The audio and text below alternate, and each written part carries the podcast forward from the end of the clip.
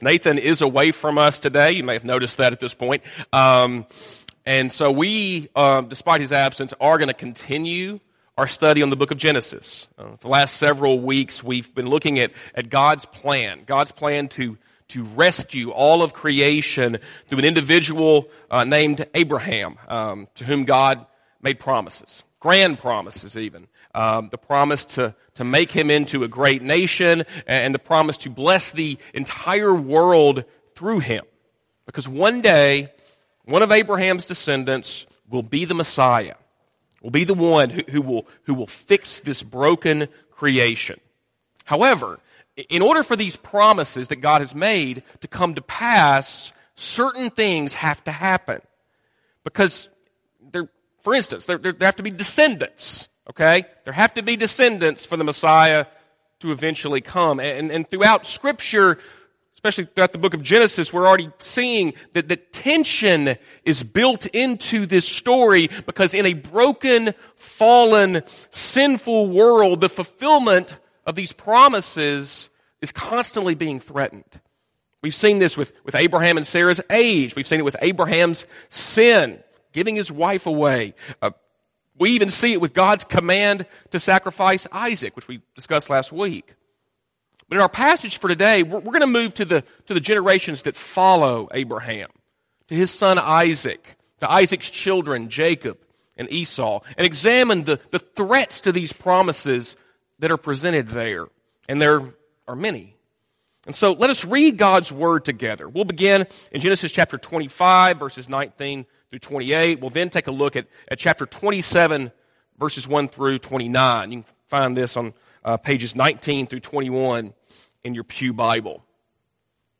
Genesis chapter 25, verse 19. Hear the word of the Lord. These are the generations of Isaac, Abraham's son. Abraham fathered Isaac, and Isaac was 40 years old when he took Rebekah, the daughter of Bethuel, the Aramean of Paddan Aram, sister of Laban the Aramean, to be his wife.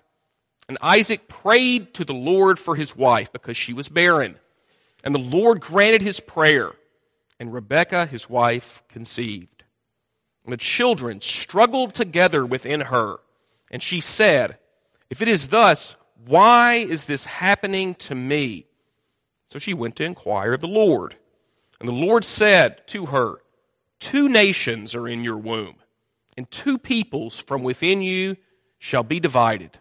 The one shall be stronger than the other, and the older shall serve the younger. And when her days to give birth were completed, behold, there were twins in her, room, in her womb. The first came out red, all his body like a, a hairy cloak. So they called his name Esau. And afterward, his brother came out with his hand holding Esau's heel. So his name was called Jacob. Isaac was 60 years old when she bore them. And when the boys grew up, Esau was a skillful hunter, a man of the field, while Jacob was a quiet man, dwelling in tents. And Isaac loved Esau because he ate of his game, but Rebekah loved Jacob. And skipping over to chapter 27, verse 1. When Isaac was old and his eyes were dim so that he could not see, he called Esau his older son and said to him, My son. And he answered, Here I am. And he said, Behold, I am old. I do not know the day of my death. So then, take your weapons, your quiver, and your bow, and go out to the field and hunt game for me, and prepare for me delicious food, such as I love, and bring it to me, so that I may eat, that my soul may bless you before I die. Now, Rebekah was listening when Isaac spoke to his son Esau. So when Esau went to the field to hunt for game and bring it, Rebekah said to her son Jacob, I heard your father speak to your brother Esau. Bring me game and prepare for me delicious food, that I may eat it and bless you before the Lord, before I die. Now, therefore, my son, obey my voice as I command you. Go to the flock and bring me two young, um, good young goats, so that I may prepare from them delicious food for your father, such as he loves. And you shall bring it to your father to eat, so that he may bless you before he dies. But Jacob said to Rebekah, his mother, Behold, my brother Esau is a hairy man, and I am a smooth man. Perhaps my father will feel me, and I shall seem to be mocking him and bring a curse upon myself, and not a blessing. To his mother, he said to him, Let your curse be on me, my son. Only obey my voice, and go and bring them to me. So he went, took them, and brought them to his mother, and his mother prepared delicious food such as his father loved. And then Rebekah took the best garments of Esau, her older son, which were in the house with her, and put them on Jacob her son. And the skins of the young goats she had put on his hands and on the smooth part of his neck. And she put on his, the delicious food and the bread which she had prepared into the hand of her son Jacob. So he went in to his father and said, My father. And he said, Here I am. Who are you, my son? Jacob said to his father, I am Esau, your firstborn. I have done as you told me. Now sit up and eat of my game, that your soul may bless me. But Isaac said to his son, How is it that you found it so quickly, my son? He answered, Because the Lord your God granted me success. Then Isaac said to Jacob, Please come near, that I may feel you, my son, to know whether you are really my son Esau or not. So Jacob went near Isaac his father, who felt him, and said, the voice is Jacob's voice, but the hands are that of Esau. And he did not recognize him because his hands were hairy like his brother's Esau's hands. And so he blessed him. He said, Are you really my son Esau? He answered, I am. Then he said, Bring it near to me, that I may eat of my son's game and bless you. And so he brought it near to him, and he ate, and he brought him wine, and he drank. And then his father Isaac said to him, Come near me and kiss me, my son, so that he may. And so he came near and kissed him. And Isaac smelled the smell of his garments and blessed him, saying, See, the smell of my son is as the smell of the field that the Lord has blessed. May God give you the dew of heaven and of the fatness of the earth and plenty of grain and wine. Let the people serve you and let nations bow down to you. Be Lord over your brothers. And may you, or your mother's sons, bow down to you. Cursed everyone who curses you, and bless everyone who blesses you. The grass withers, the flowers fade, but the word of our God stands forever. Let me pray for us. Gracious God, this is your word. It is a word that, that could feel distant in terms of uh, cultural norms. Um, it could feel distant just because uh, of, of how counterintuitive it is. But Father, it is from you. And we ask now that, that you would help us, help us by your Spirit uh, to understand it, to see Jesus in it, and even to be transformed by it. Work now in our midst, we pray. All in Christ's name. Amen one of my favorite television shows. Uh, it's really a show that's, that's stood the test of time. It, has been in syndication for a long, long time. TBS runs it constantly. Um, it's the show Seinfeld. Um, that supposedly is about nothing. Um, then you have the big question: is, is, is, can nothing be something? It's, it's a fascinating show if you've never seen it. Uh, and, the, and, the, four main characters of them, there, there's one that, that I find particularly hilarious. Uh, it's the character George. George Costanza, um, the man who is repeatedly referred to as a short, stocky, slow witted, bald man. Um, throughout the series, George is constantly referred to as the, as the butt of the joke. Um, he, he, is the one for whom the universe just will not smile. Um, in one particular episode, George makes the following pronouncement Every decision I've ever made in my entire life has been wrong. My entire life is the complete opposite of everything I want it to be. Every instinct I have in every aspect of life, be it something to wear, something to eat, it's all been wrong. And upon this realization, George does something drastic rather than trusting his instincts, he begins to do the opposite of every instinct he has. And all of a sudden, it's, it's really funny. All of a sudden, his life just turns out great. He starts dating this beautiful woman. He literally goes up to her and says, I'm unemployed and I live in my parents' basement. And, and she goes out with him. It's, it's, it's really a funny scene. He gets a new job, which allows him to move out of his parents' house, all because, in his words, he is ignoring every urge towards common sense and good judgment that he's ever had. Life is going well all of a sudden for George Costanza.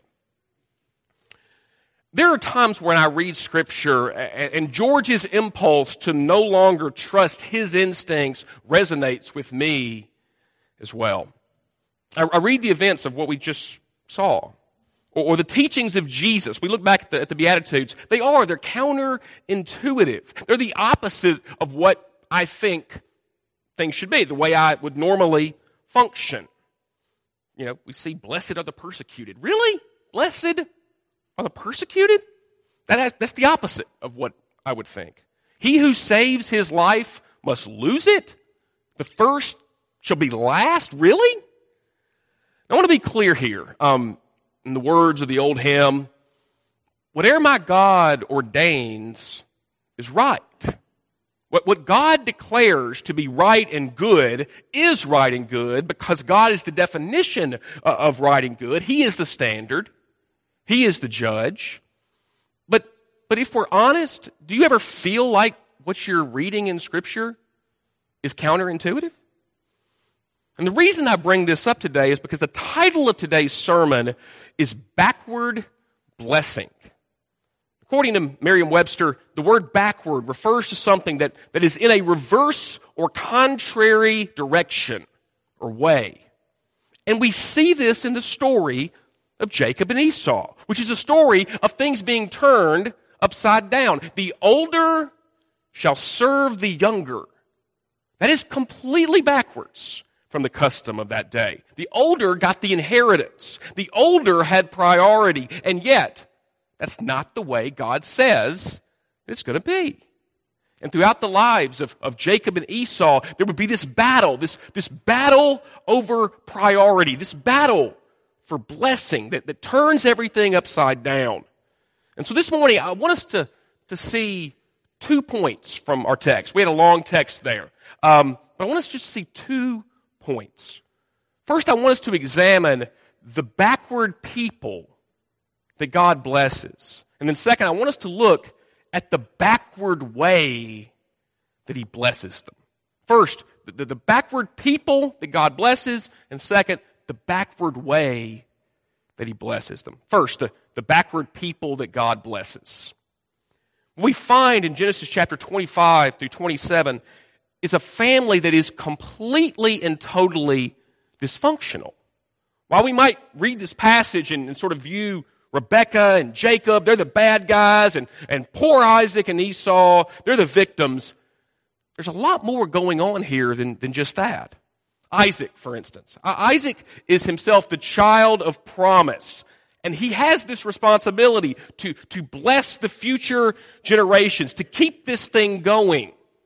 But God has already made it clear that Jacob, not Esau, is the son of promise. He knows that. But Jacob isn't Isaac's favorite. Esau is. Because Esau is a man's man. He's got testosterone. He's hairy. He's a hunter. Likes a good hearty meal. Something that he and Isaac have in common. And so this scene that we see right here Isaac saying, Go hunt, make me dinner, so that in exchange for food, I bless you. That is not just a, a morally neutral act. It's actually an act of defiance towards God. Isaac knows what God wants. The older shall serve the younger, but he's just committed not to do that, not to give that blessing. And so Rebecca, Rebecca, upon gaining knowledge that Isaac is going to do what he's going to do, begins to actively work against her spouse. She begins to come up with her own plan to deceive her husband, to take advantage of Isaac when he's at his most vulnerable place. He's blind. And he's going to get Isaac to go in, pretend to be Esau, and get the blessing. And though Jacob is a little nervous at first, he's not nervous because he's worried about you know, the moral implications of this. He's worried about getting caught. Because that's in his nature from the get go has been to connive, to scheme. We saw it at his birth. Jacob's grabbing Esau's heel, thus his name, the name which means heel grabber. Thus, Jacob's name actually comes, becomes synonymous with this idea of being a, a, a deceiver, a supplanter. His name speaks to what he will do ultimately to his brother Esau. And, and, and speaking of Esau, what we see in this individual is a man who, who's not all that interested in the things of God. He's going to marry Canaanite women, much to the chagrin of his parents because of the, the implication for the future of their family. And, and in this in a passage that we, we skipped over, we, we read a lot, but we didn't read it all. We, we, we see Esau exchanging his birthright for a cup of soup. That's how much he valued God and his promises and his plan. Esau is portrayed as an individual who, who is after the immediate, after instant gratification, at the expense of the big picture, at the expense of the long term. And at this point, he actually seems somewhat similar to Isaac in that, you know, they're really into food and really into eating. So much so that they're not really that concerned with the big picture. Now, Esau is also, okay, ready to accept something that technically he's already kind of sold off. And so if we feel too sorry for Esau here, you know, he, he's, he already sold that for the soup, but now he's trying to get the blessing anyway. What I want us to see real quick is that there's not a single individual in this story who comes off as worthy of admiration. There's no hero in this story. It's like watching the show House of Cards. I don't know if you've seen it. I don't, I don't love it. And the reason I don't love it is just because it's just bad people being bad. There's no complexity to the characters. Okay? And, and I sort of see the same thing here. There's nothing really good going on. And certainly that would be, as we spoke about earlier, a threat, right? Wouldn't that be a threat to the fulfillment of God's promises? He's working with this kind of people, two generations in, and the people seem terrible. How is God going to fulfill his promises through these people? What's interesting about this, too, is that throughout the Old Testament, God's primary dealings are going to be with the nation of Israel. Israel is declared to be God's son. Israel is declared to be God's people. And this name, Israel, it's a name that in a few chapters from now, chapter that we'll discuss at length, is actually the name given to this guy, Jacob. This guy, Jacob, is going to be Israel. The nation is going to be named after the deceiver, the heel grabber. If you were an Israelite, this guy, Jacob, is the is the guy you're named after. This is the story of the guy your people was named after. Your founder dressed up in animal skins so that he could pretend to be his brother, take advantage of his blind father in cooperation with his deceptive mother. That's your origin. Think about this for a moment. Think about a company or, or an organization or a team or, or, or maybe think about this Think about the nation that I assume most of us are citizens of. Think about our founding, the founding of anything that you're associated with that you really like and value. When you consider the founding of whatever that is, most likely you're going to turn to thoughts of, of, of the noble motivations that, that, that got them started, or, or the sacrifices that they made in order for this group to exist, or, or, or how they, they overcame obstacles with honor and, and with dignity. Now, because we all are sinners and we, we understand that, that human beings are sinners, if we're honest, we can admit that, that there may be aspects of any story that, that we wouldn't be proud of. But, but we tend to, to accentuate the positive on those things that, that we value because because we want to highlight the best of who we are, right? We want to highlight the, the ideals that we're supposedly about.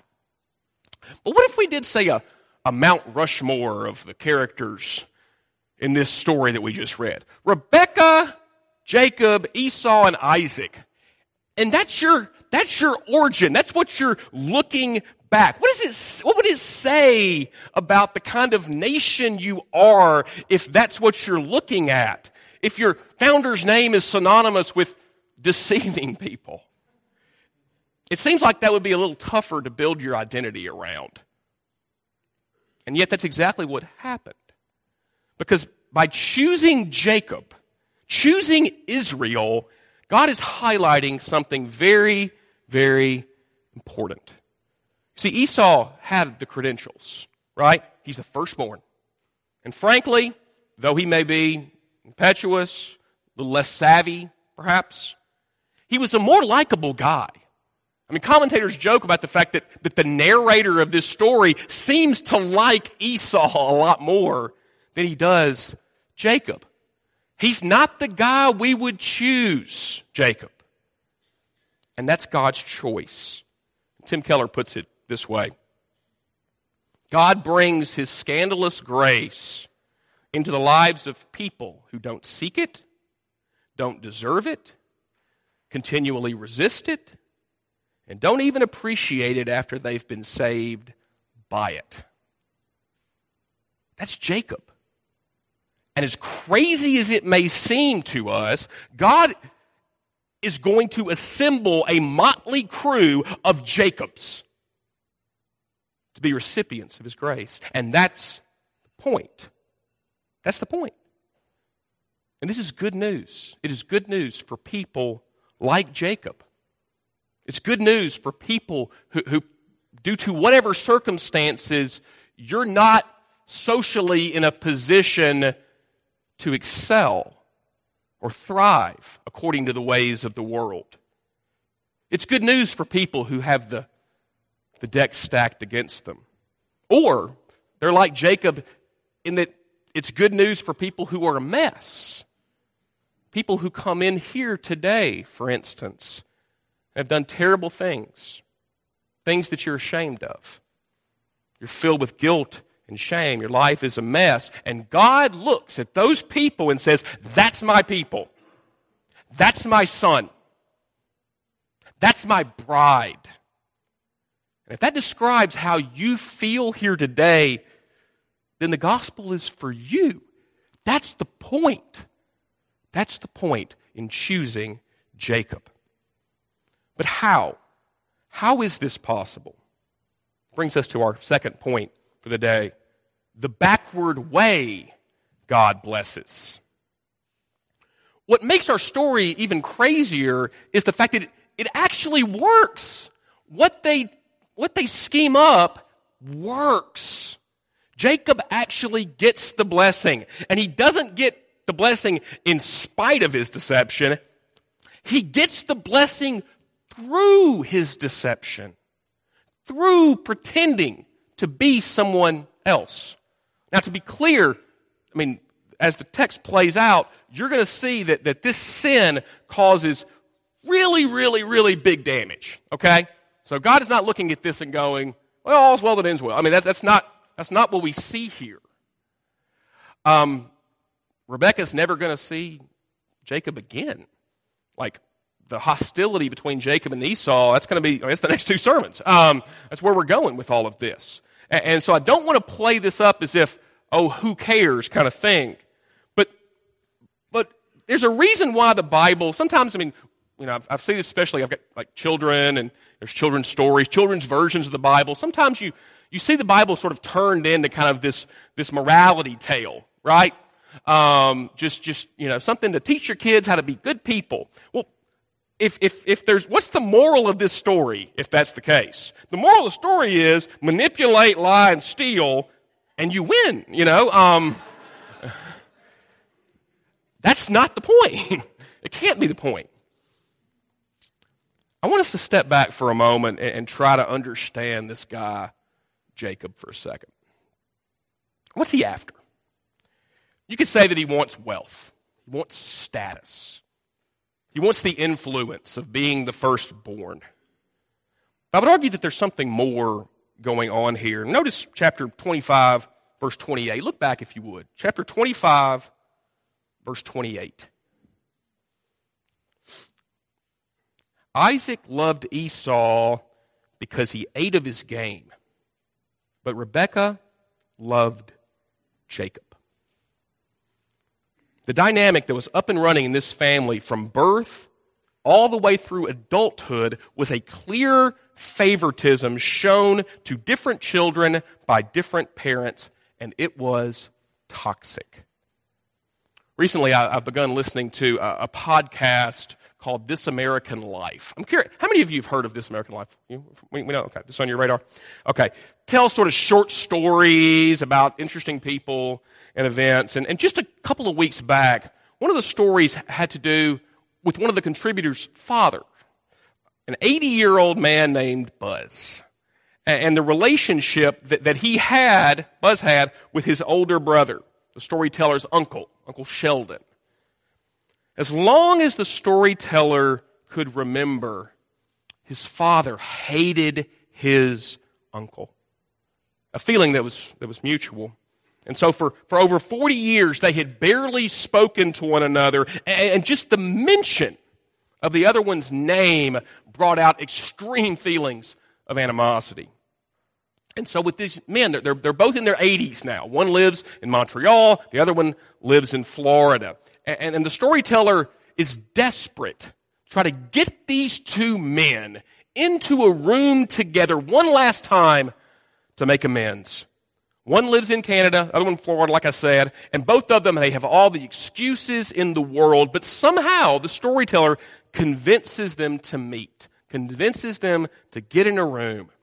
So he and his father, they drive down to Florida, they pay him a visit. And the interaction, it's, it's priceless. I mean, at some points it's, it's, it's hilarious, at other points, you know, it's hostile. But just to completely spoil it for you, um, what happens as these men begin reminiscing is that something comes out that, that really neither of them seem to have like etched in their mind as the origin of all the problems. But when they were children and their parents were going through sort of a messy separation or whatever, the mother chose one and not the other to live with him, to live with her.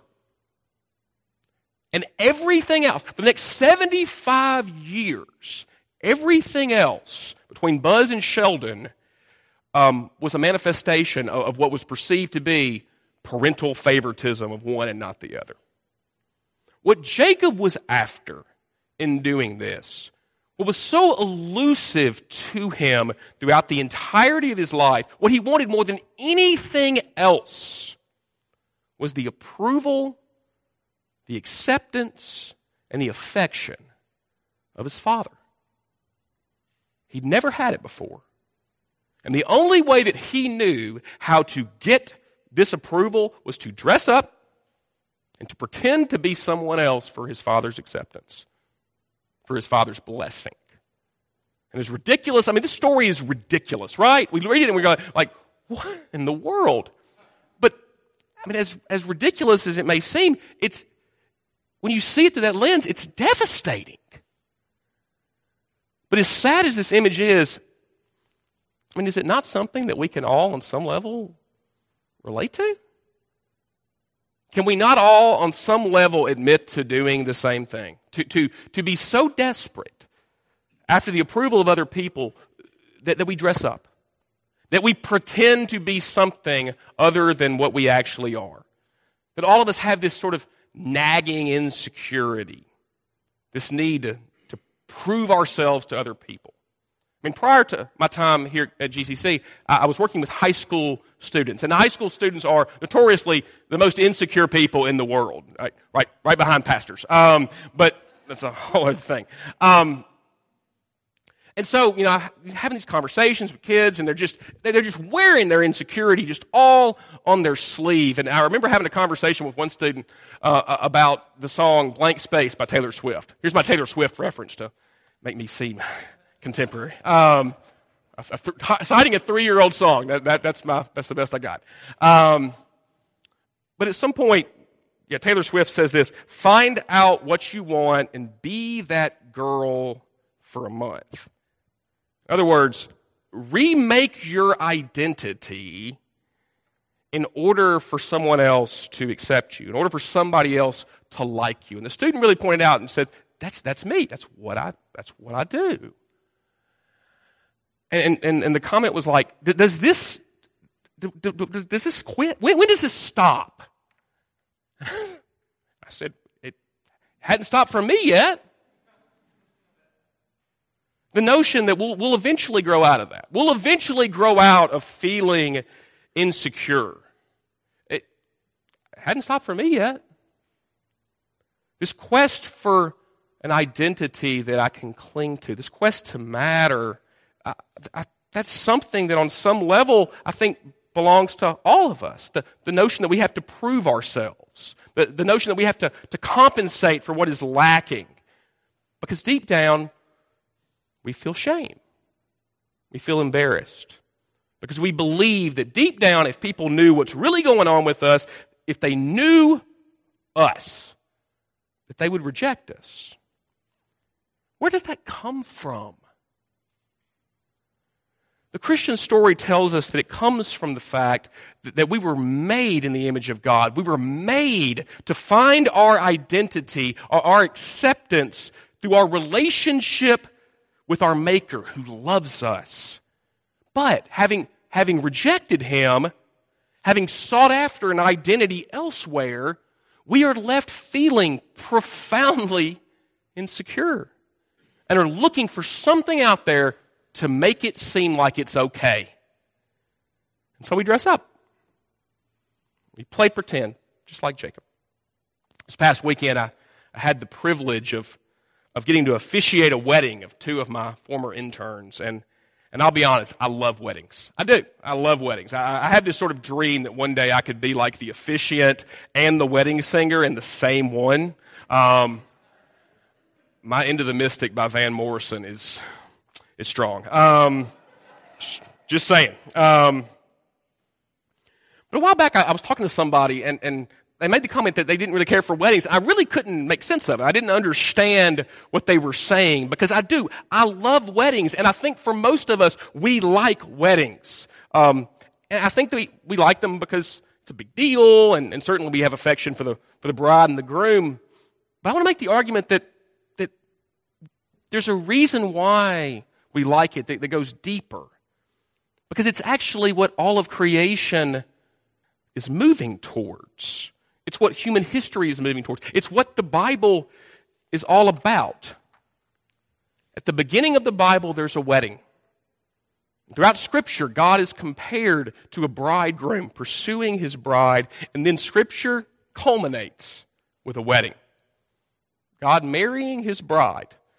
And over and over and over again, when the people of God are compared to a bride, how she looks is consistently pointed out. Okay? You know, the idea that looks don't matter. I mean, God comes off as kind of superficial here. I mean, he's going, yeah, my bride looks excellent. Over and over again. Revelation says she's adorned with fine linen.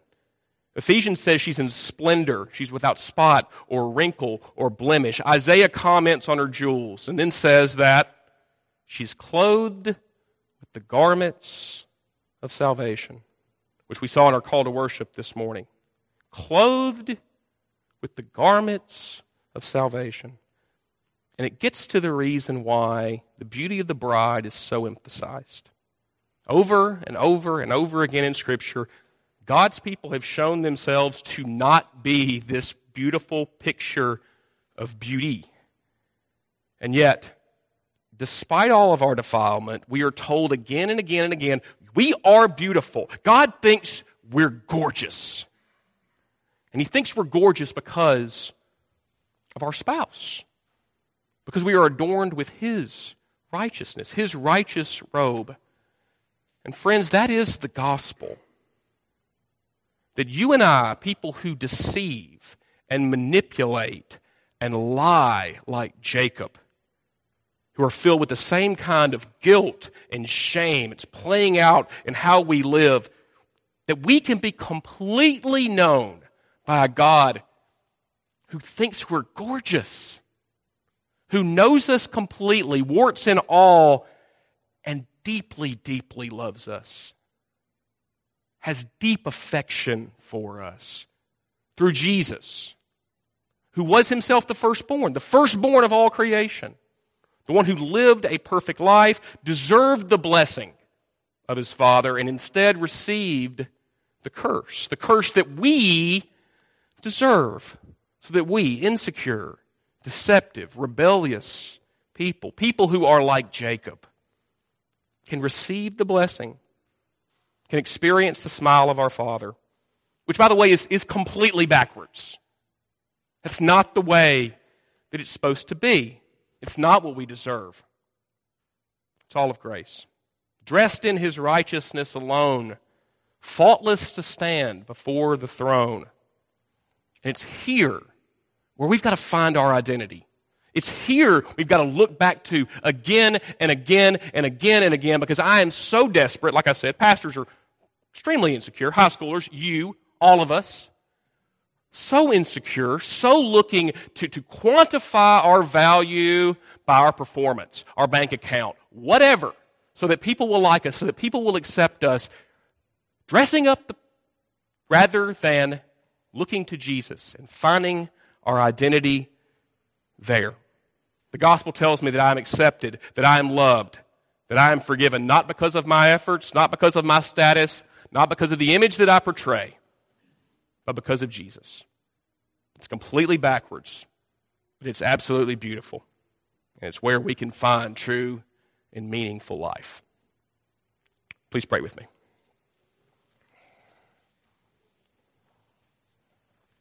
Gracious God, we confess to you that, that,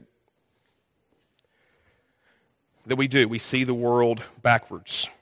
We don't see the world the way that you portray it.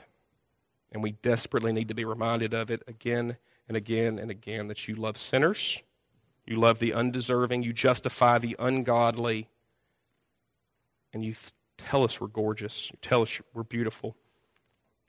We pray all in Christ's name. Amen.